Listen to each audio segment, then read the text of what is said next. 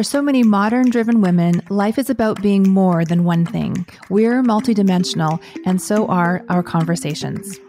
We carry multiple identities. We can be both mother and artist, both attorney and entrepreneur, both clinician and CEO, both humble and proud. Life for women like us is about both, about all of the above.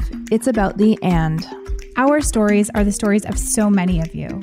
We wanted the freedom and flexibility to live life on our own terms, and we felt the pull to be more present to our families. But we still felt drawn to contribute, to build, and to create and we wanted to establish financial security for ourselves and our children. For us, that looked like founding software companies and then a successful coaching and online course business. But for you, that may look different.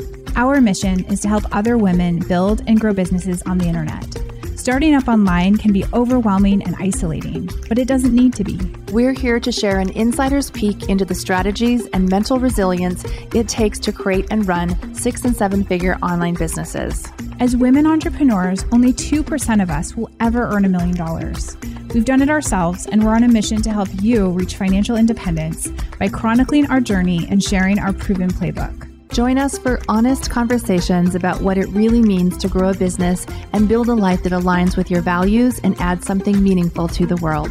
I'm Sandy Connery. And I'm Jeni Barcelos. And you are listening to the And She Spoke podcast. Make sure you hit subscribe so you don't miss any of the new podcasts that drop every single Tuesday. This is the And She Spoke podcast. And in today's episode, we are discussing the collapse of the 16th largest bank in America. That would be Silicon Valley Bank. And what do we bank with, Jeni? Uh, spoiler alert Silicon Valley Bank. Not anymore. oh my God. okay just have a moment of peace for the bank that failed. Ooh, breathe out, breathe out, and that we survived the last four days. Oh, so, yeah. if you haven't heard, Silicon Valley Bank collapsed on Friday. It is the bank that we have been using for the last seven, eight years. And so, okay, Friday, the SVB collapsed. It is the second biggest bank failure in the history of the world, apparently. So, the way that it happened was last Wednesday, March 8th, Silicon Valley announces that it needs to raise funds. The CEO wrote a press release and announced that it needed to raise funds, and it tried to liquidate $21 billion worth of investment in an emergency sale.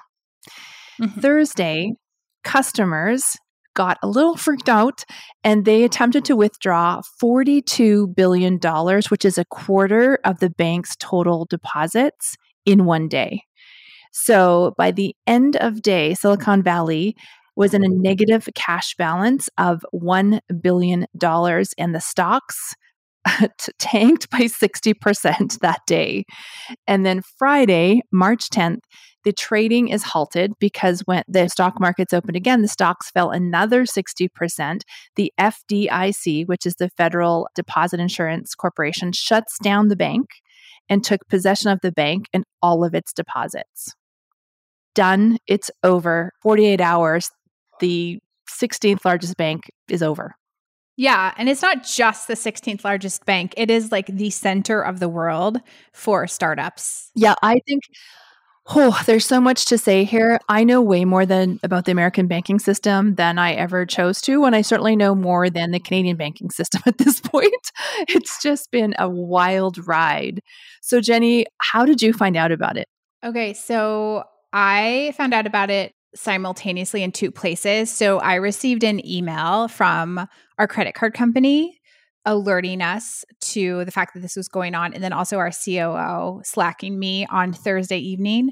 And so we are not. New York Times article, she slacked, right? Yeah, she slacked a New York Times article. And then we had gotten an offer from, we have a startup credit card called Brex, and we had gotten an offer from that company to switch everything over to their banking partner, like immediately, that they would. Mm-hmm be there. They would be providing bridge loans. They would be starting a new bank, or maybe they already had a bank, but they'd be welcoming their credit card customers into their bank. And so on Thursday evening, I kind of like was sitting in my living room on my laptop and I just like was looking around thinking, huh, this might actually be something. And I messaged you and you were offline which was really respectable.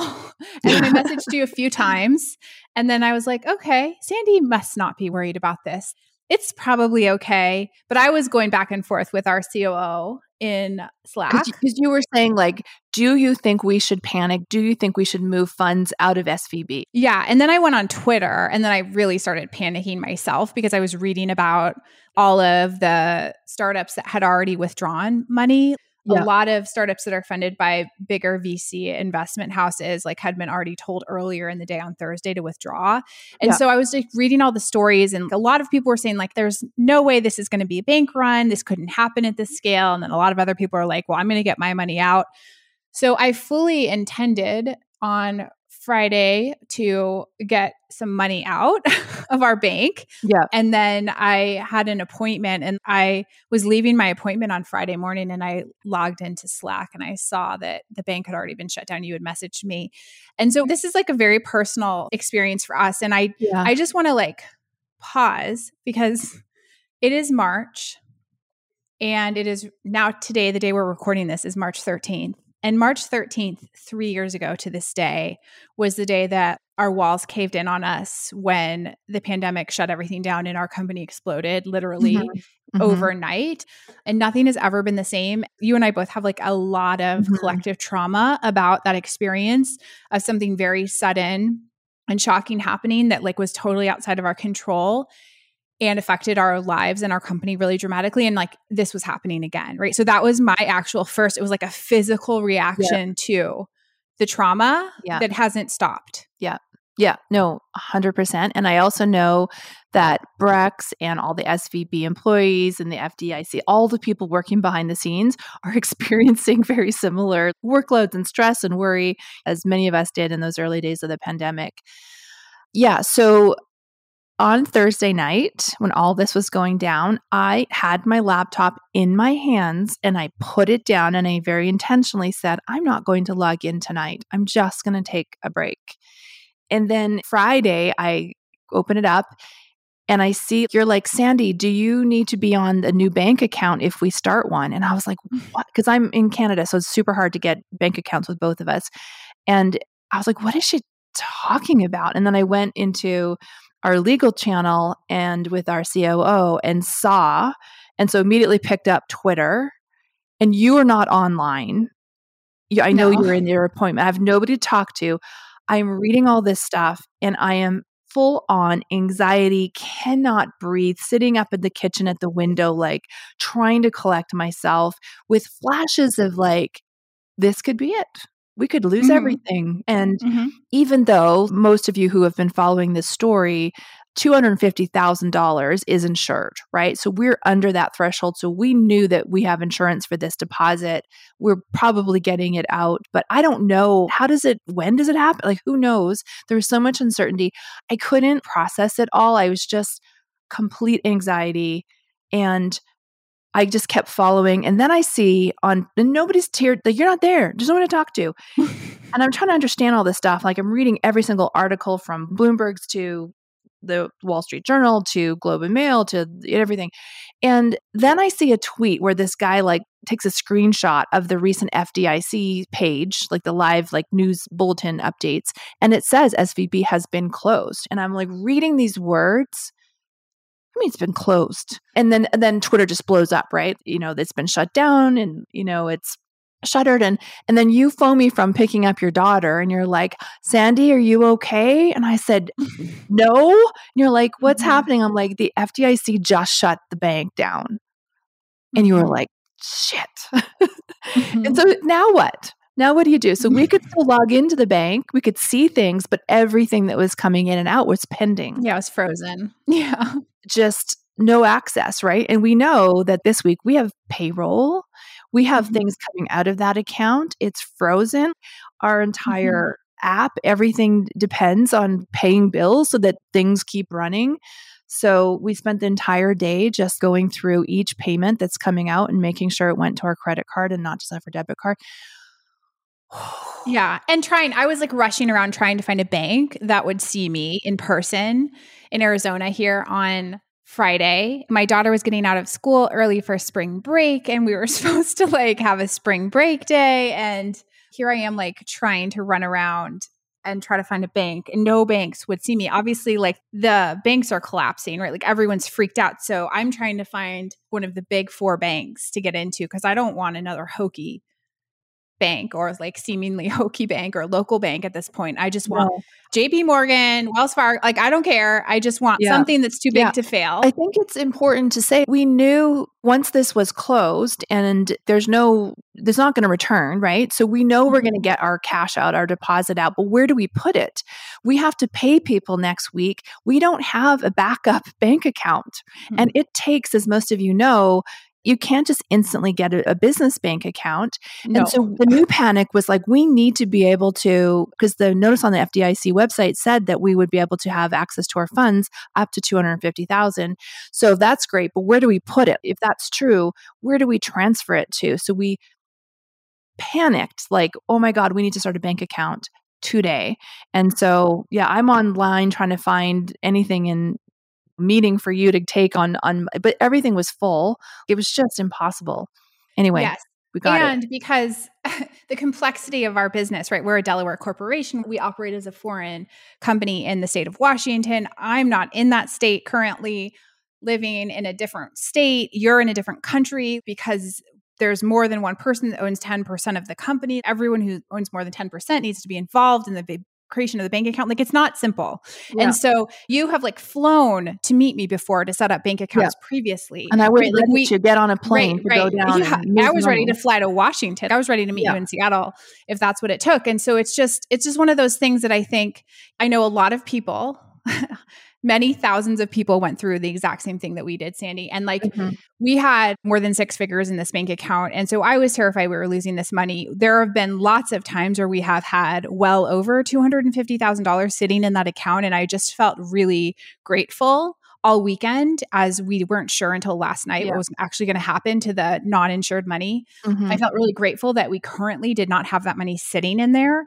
And because if this had happened six months ago or 12 months ago or whenever, we would have been terrified of losing. Oh, my God. Many, many hundreds of thousands of dollars, which I know is what lots of founders were doing. And also, this happened for us at the time of the month we have mm certain times of the month where we have a lot of charges and we just sort of completed that part of the month like it's just the way things line up with our banking and so yes we have payroll for Americans this week, but most of our payroll happens in other weeks. And so, like, there's lots of things that lined up for us that, like, also made me feel really grateful all weekend when I was reading on Twitter.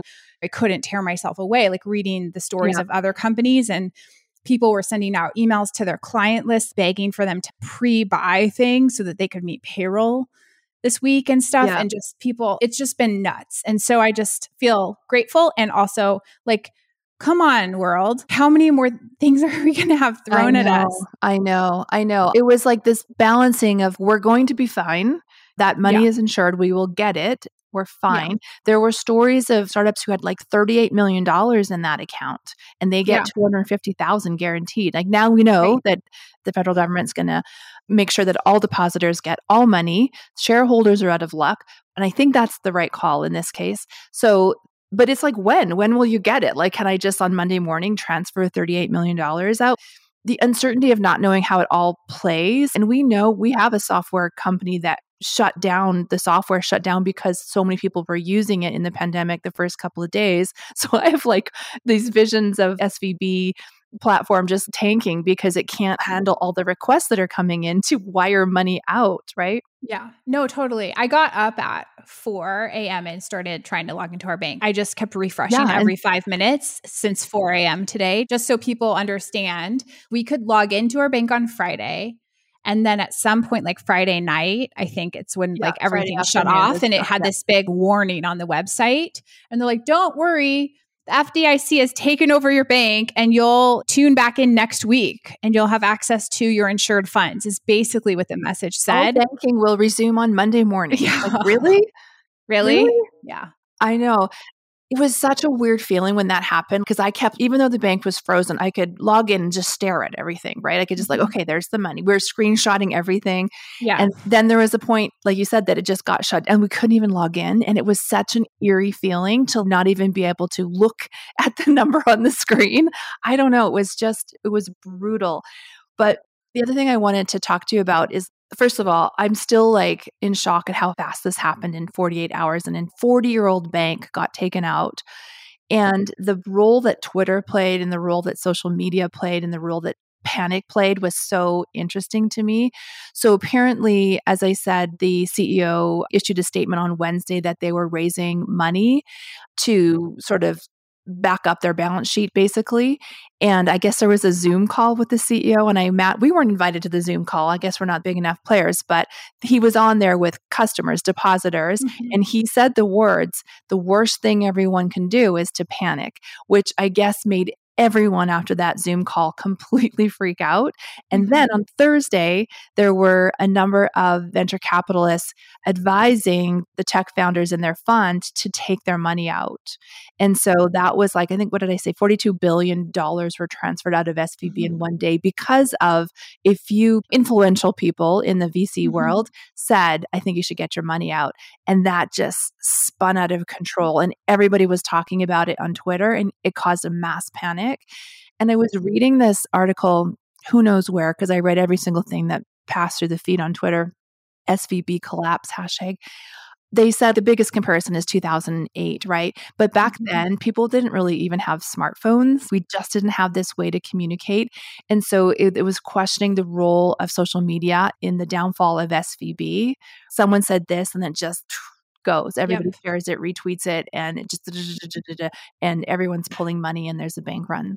Mm-hmm. Yeah, no, I think that's super interesting. I, I remember when I was teaching law back in my previous career when like Twitter was really just taking off and becoming popular, one of the things that we were studying was the role that Twitter and social were playing sort of in Arab Spring and in like a lot of the major social movements because it's one of these things that it like grabs onto contagion and spreads it so much more yeah. quickly than yeah. anything else and it does it politically and obviously financially and so it's like one of these tools that I think as humans we've got to be very vigilant about how it's being used and questioning is this is this something that we want to have around and want to have participating with and what are the rules around that because i mean this could have been really bad it yeah. still could be right like it's monday it's march 13th it's monday the middle of the day we don't actually know how this story plays out yeah. over the course of the coming days and weeks we could be acting like, oh, everything's fine more, now. More banks could go out, could go right. down, yeah. or or what else, right? Like, what else does this cause to happen?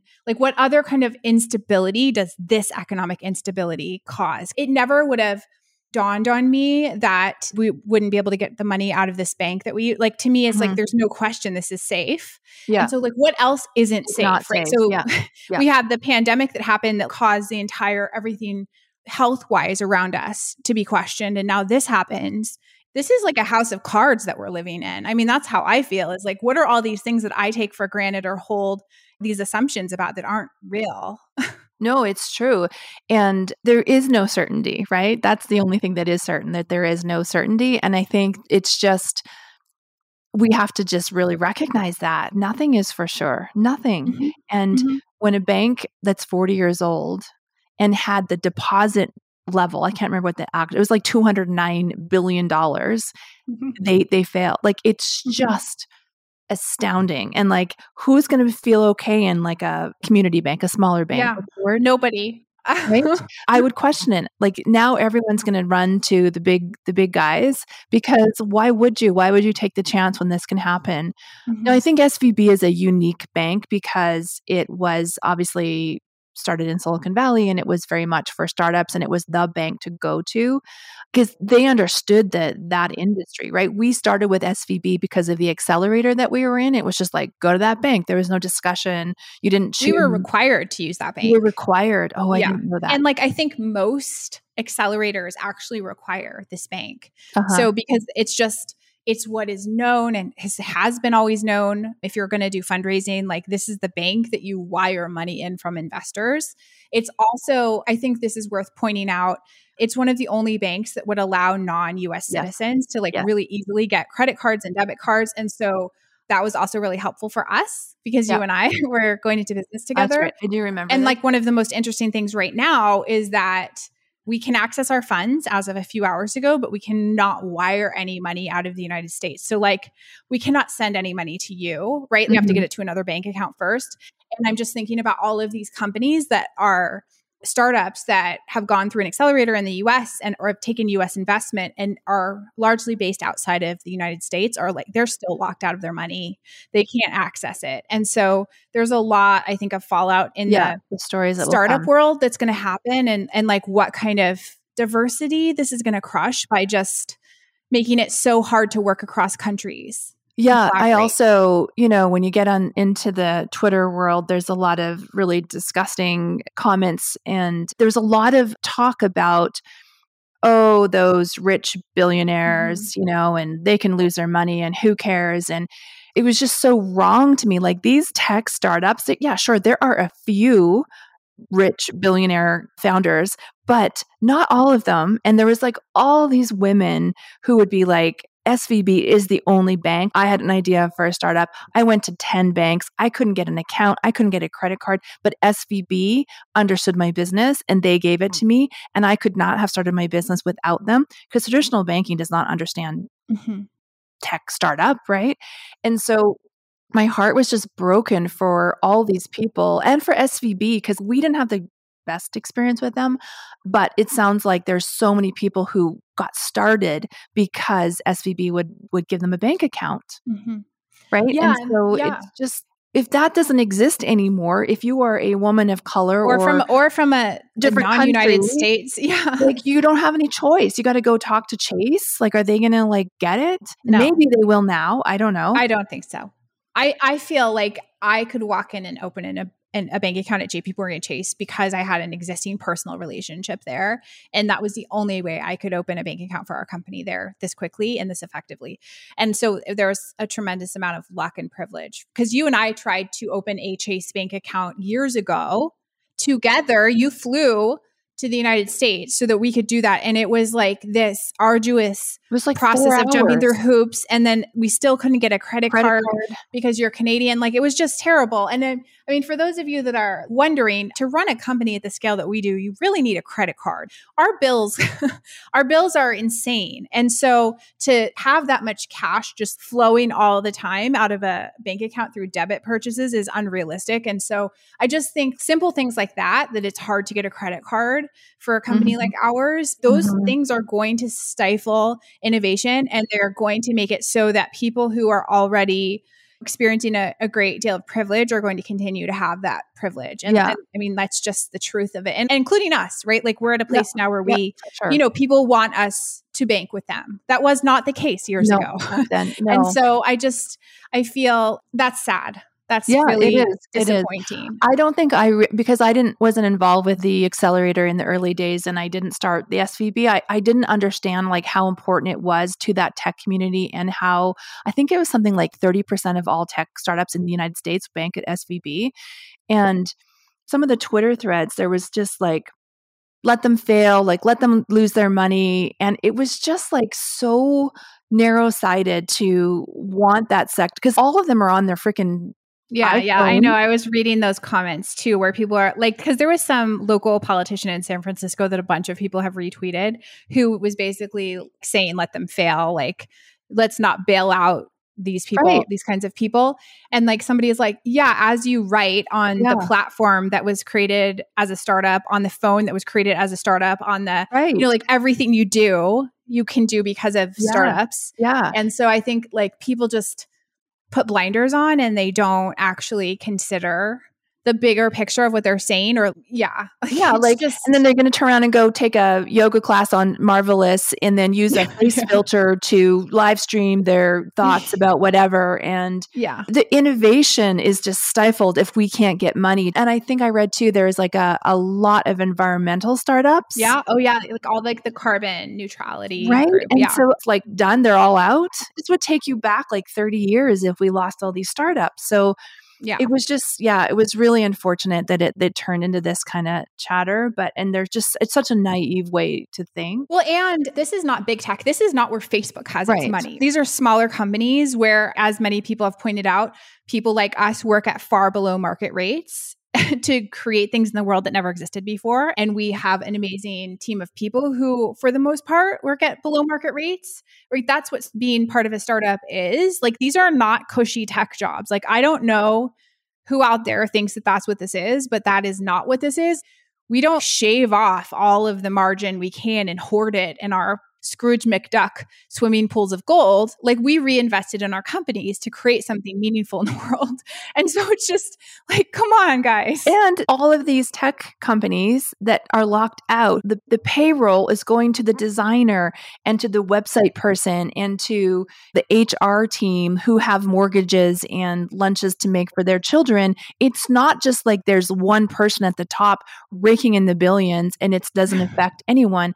For example, your husband husband's company happened to use a payroll company that routed through SVB. That routed through SVB, and and your husband didn't get paid because all the right. money was locked in SVB. Yes, yes, yes, yes. Ah! That's an added layer to the stress of the weekend, which is that there was like a moment there where I was like, I don't know if either of us are ever going to get paid again. Actually, like we're both start, we're both in startups, and so like there's a lot of families like that, right? That are just like, oh we didn't get paid. And very thankfully, I am not a person in this moment in my life that lives paycheck to paycheck, but a lot of people do. So yeah, I just also want to say, do. and then a lot of like Etsy, Etsy uses. SVB for payroll ah, processing. So yes. a lot of Etsy sellers yes. weren't getting paid.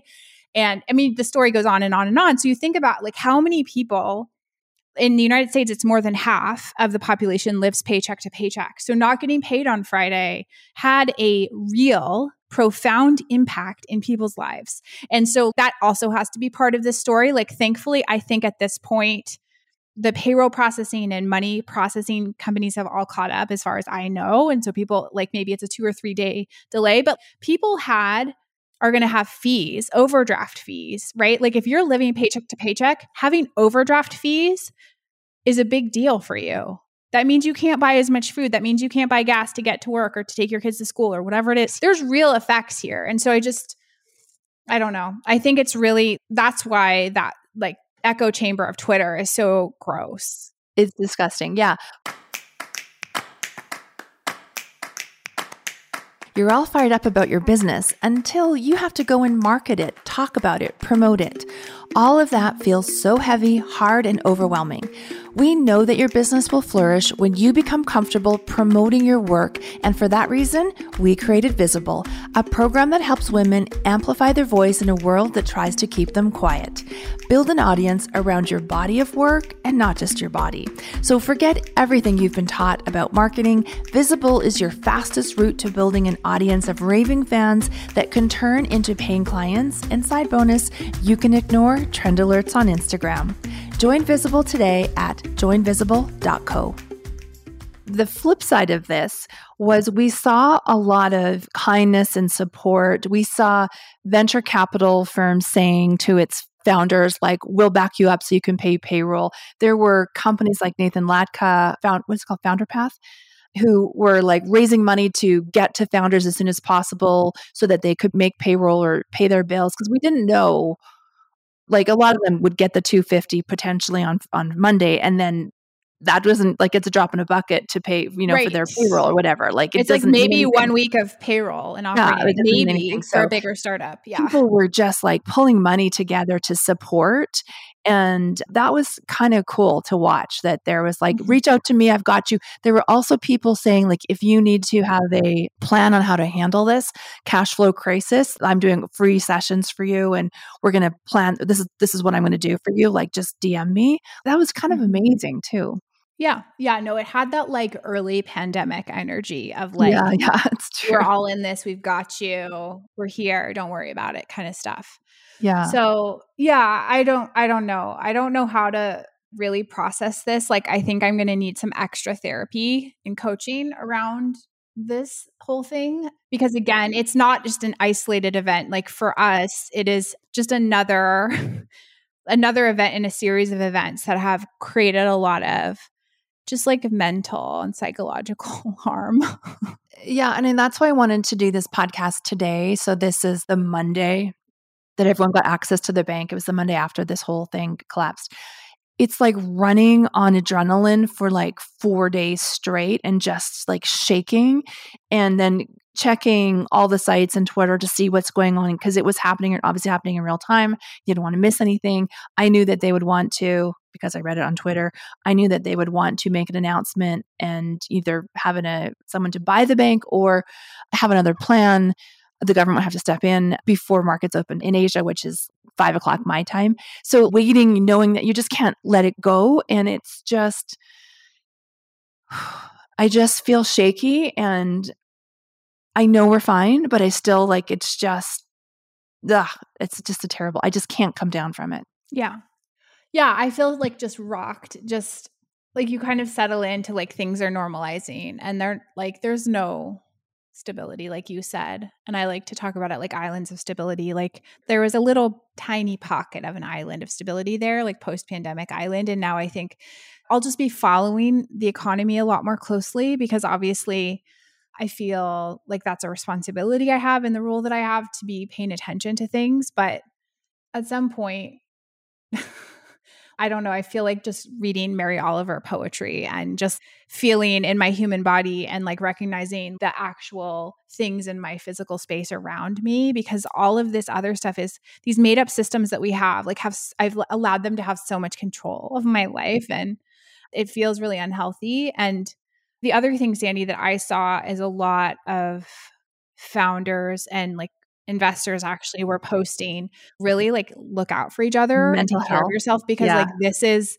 the kind of thing that causes suicide. Yeah, I that's that was my thought too is if they lose that money, mm-hmm. there will be suicides because yeah. it all comes crashing down. So I thought that too, but I was impressed with the level of like the mention, how often mental illness was mentioned. And if you need help, here's resources. People were just pulling stuff together to help each other. It was it was quite remarkable. But yeah, so thankfully everyone's getting their money. The depositors are going to be covered there's just billions of dollars being transferred as we speak out of SVB accounts. Yeah, as I'm going to go refresh, we're still waiting on a few transfers. Like as we're recording this podcast, transfers were initiated and we haven't seen them all yeah come through. go into sure different accounts yet but it's it's a bit nerve wracking yeah so so this is kind of a live play by play you know i thought about actually recording something over the weekend but i think you and i were both such a mess that it wouldn't have been no i i needed to know i needed to see mm-hmm. those transfer like back into the bank and transfer initiated and like that we were going to be able to make payroll then then we can talk about it without bursting into tears or screaming and swearing Okay, so that is that's it. That's like I just think it's important to hear the stories of the behind the scenes of running a company at this level. And for some of you it may be like a distant news story, but to us I don't know, minute by minute we lived it for the last 4 days. So insane. All right. So I think the hustle is just to take a look at your bank. And for me, the lessons learned here is I don't think as a business owner, I will ever be okay with just having one bank account anymore.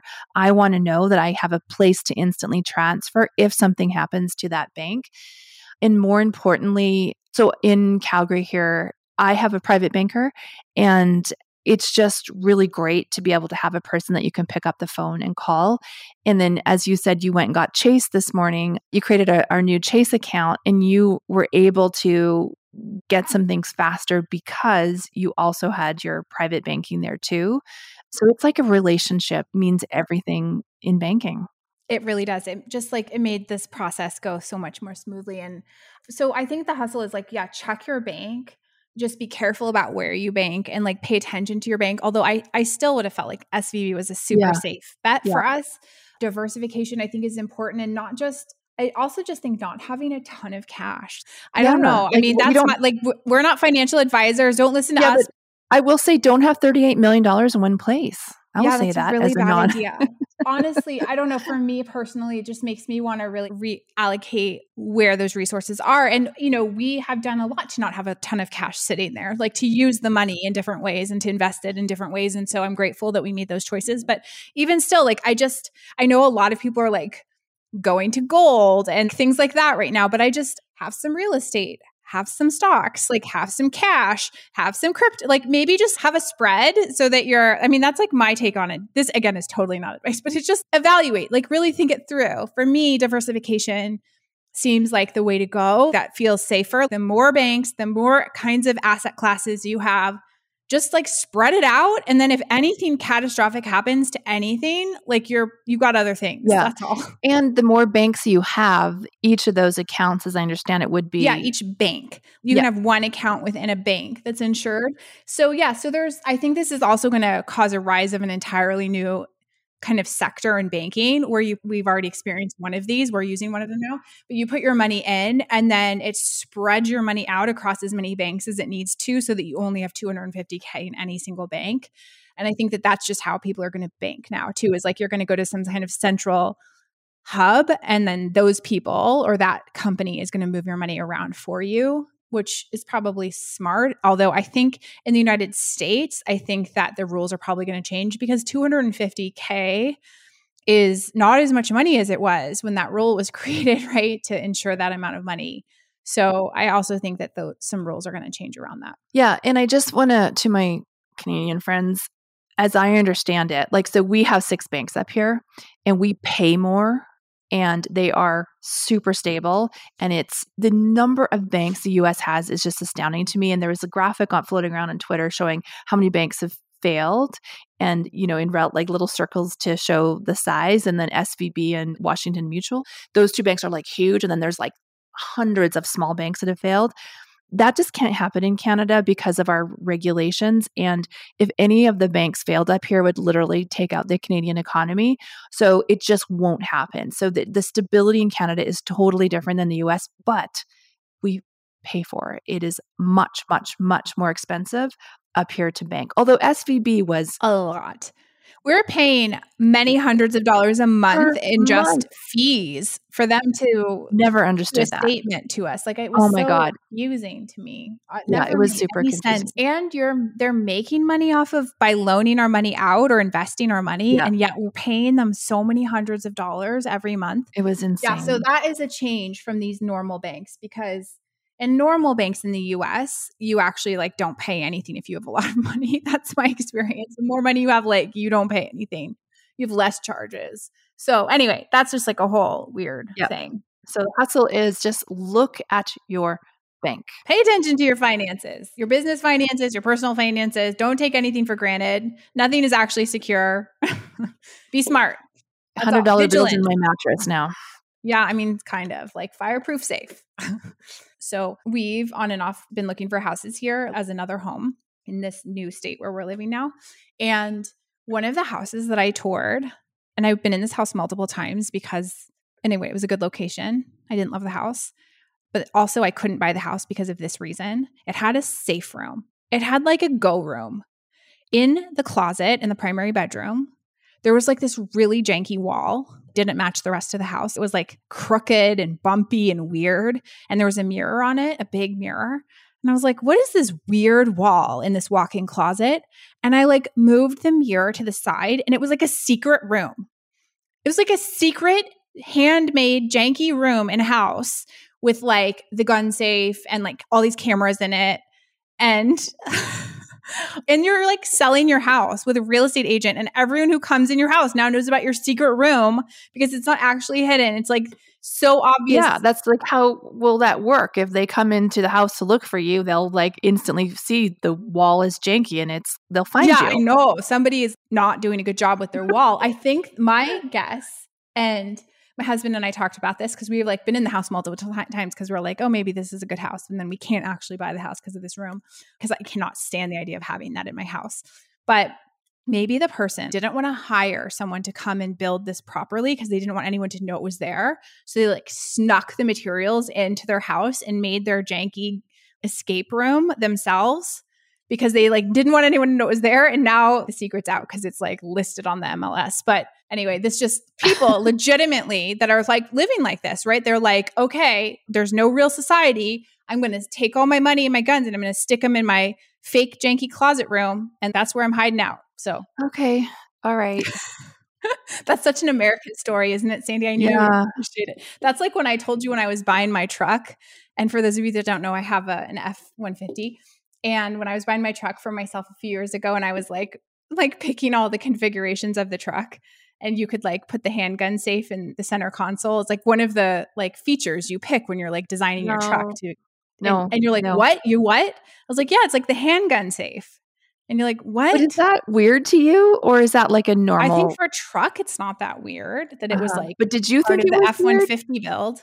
As a I mean, non, I wasn't going to buy the no, handgun. I know, but were you just like just like picking your rims? Yeah, it's like, oh, look at that. That's interesting. I choose. Oh my god, a gun rack. I get because like out here in Alberta, got lots of those. My father was a card carrying member of the NRA, so we don't need to get into this conversation right now. But no, it was not shocking to me. That's the answer. Wow. Okay. Okay. All right. Can All right. Have some joy. we can move on now. Hit me with joy. move on. Okay. Now that society has totally collapsed, and you've heard us talk about that, let me talk about something beautiful. So I went to Taliesin West, which is Frank Lloyd Wright's Southwest home, where he used to winter with his proteges and his family. And I had been holding off on going because I just really wanted to go at a time where I had some like mental space. So of course I chose the weekend where the, banks, the banks were crashing. And I just actually went for the opposite reason that I needed to like totally distract yeah. myself. So we went to Taliesin West and it was so amazing. And just to like be in the creative mm. physical space of someone like Frank Lloyd Wright, who obviously is so iconic and brilliant and it was just so cool to experience the architecture because wow. reading about someone or you know, like studying their designs. I mean, the Guggenheim obviously is amazing. That's the only building of his that I had ever actually been in, which I love in New York. But anyway, so I finally went to this, and and there's just all these really amazing design feature, Sandy, where he has this idea that you, when you go into a space, like go into a building, you go through this tiny, tiny entrance and you get into the space. It's this expansive experience because you have to go through this almost like tunnel, tiny little doors and cramped spaces where you feel like you almost have to duck and then you like get into the room and it's like breathing. It's just like your body and physically relaxes because you've just went through this like transitional space and then you're like birthed into the rooms. It's just oh, it's just amazing. I so loved it. Is so it just like a public place that you just pay and you can go tour? Now, museum. yeah. So uh-huh. yeah, you can go to like a bunch of his different buildings are part of, I guess, this connected museum. I don't really understand it all, but yeah, it's like so this was his winter residence for years and years and years and he would bring like all of his students, basically all of his apprentices with him and they would like travel en masse between Wisconsin and Arizona and in the winter they would spend all this time and they had like no glass or anything in the windows. It was just like these tents. And it, but it was like these, the architecture is like this concrete and these stones that they found on the property in the desert. And the way the windows are configured, everything is just intentional. I think that's why I loved it so much. Like every view of every space and every design of every single thing is intentional. And it was really, really freaking cool. Wow. That's amazing. Yeah. Highly recommend. Yeah. I want to see that next time I come down yeah, there. That's cool. My brother is an architect, so I know of Frank Lloyd Wright because of him. And I just, I also just love, I mean, who doesn't love the buildings? I don't know if maybe there's a few people, but it just, every, there's a couple homes that I, you know, I'm always looking for a new house here. And there was a couple that reminded me, I call them the Frank Lloyd Wright houses, or not really, but it's like this, the, the, just something about the way that they were the layout was just like very mm-hmm. Frank Lloyd Wright. I just loved it. Yeah, I mean, you should totally do it. it. I think it's just like quality of life if you can live in a house like that. He has this whole theory that you build. It's organic architecture, right? So it's the designed space fits in organically with mm. the natural space. And it doesn't mean like organic the way we think of that word usually, but he has this idea that you build on the brow of a piece of land. And so you don't build on the highest point or the lowest point, you build on like the brow because the architecture should be at this like natural level where it would make sense to frame the landscape, like your eyebrows frame your face.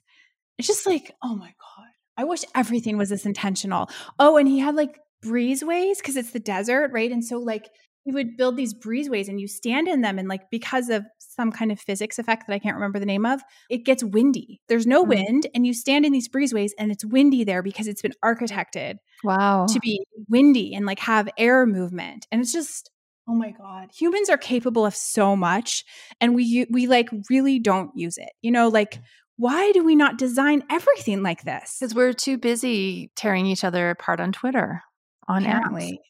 Honestly, like we should all just think a little bit more intentionally about the spaces that we live in and the, and the work that we, we work. do, like where we want to focus and what we spend our time on. Yeah. okay. That was uh, all right. Well, a good one. Yeah. So if you are anywhere near a Frank Lloyd Wright piece of architecture, highly recommend that you go and experience it, immerse in person. It's worth it. It's spectacular. And then go meet your banker. And then take care of your ish and diversify your assets across lots of places because nothing is safe, nothing is secure. Welcome to 2023. All right. Thanks, Jeni. All right. See you next time. Bye. This podcast is brought to you by Marvelous. Marvelous helps you build and grow your own courses, memberships, and live streamed programs. Go from idea to open for business in just minutes. If you're looking for a simple, beautiful, custom branded platform to build and grow your online business, you can learn more at heymarvelous.com.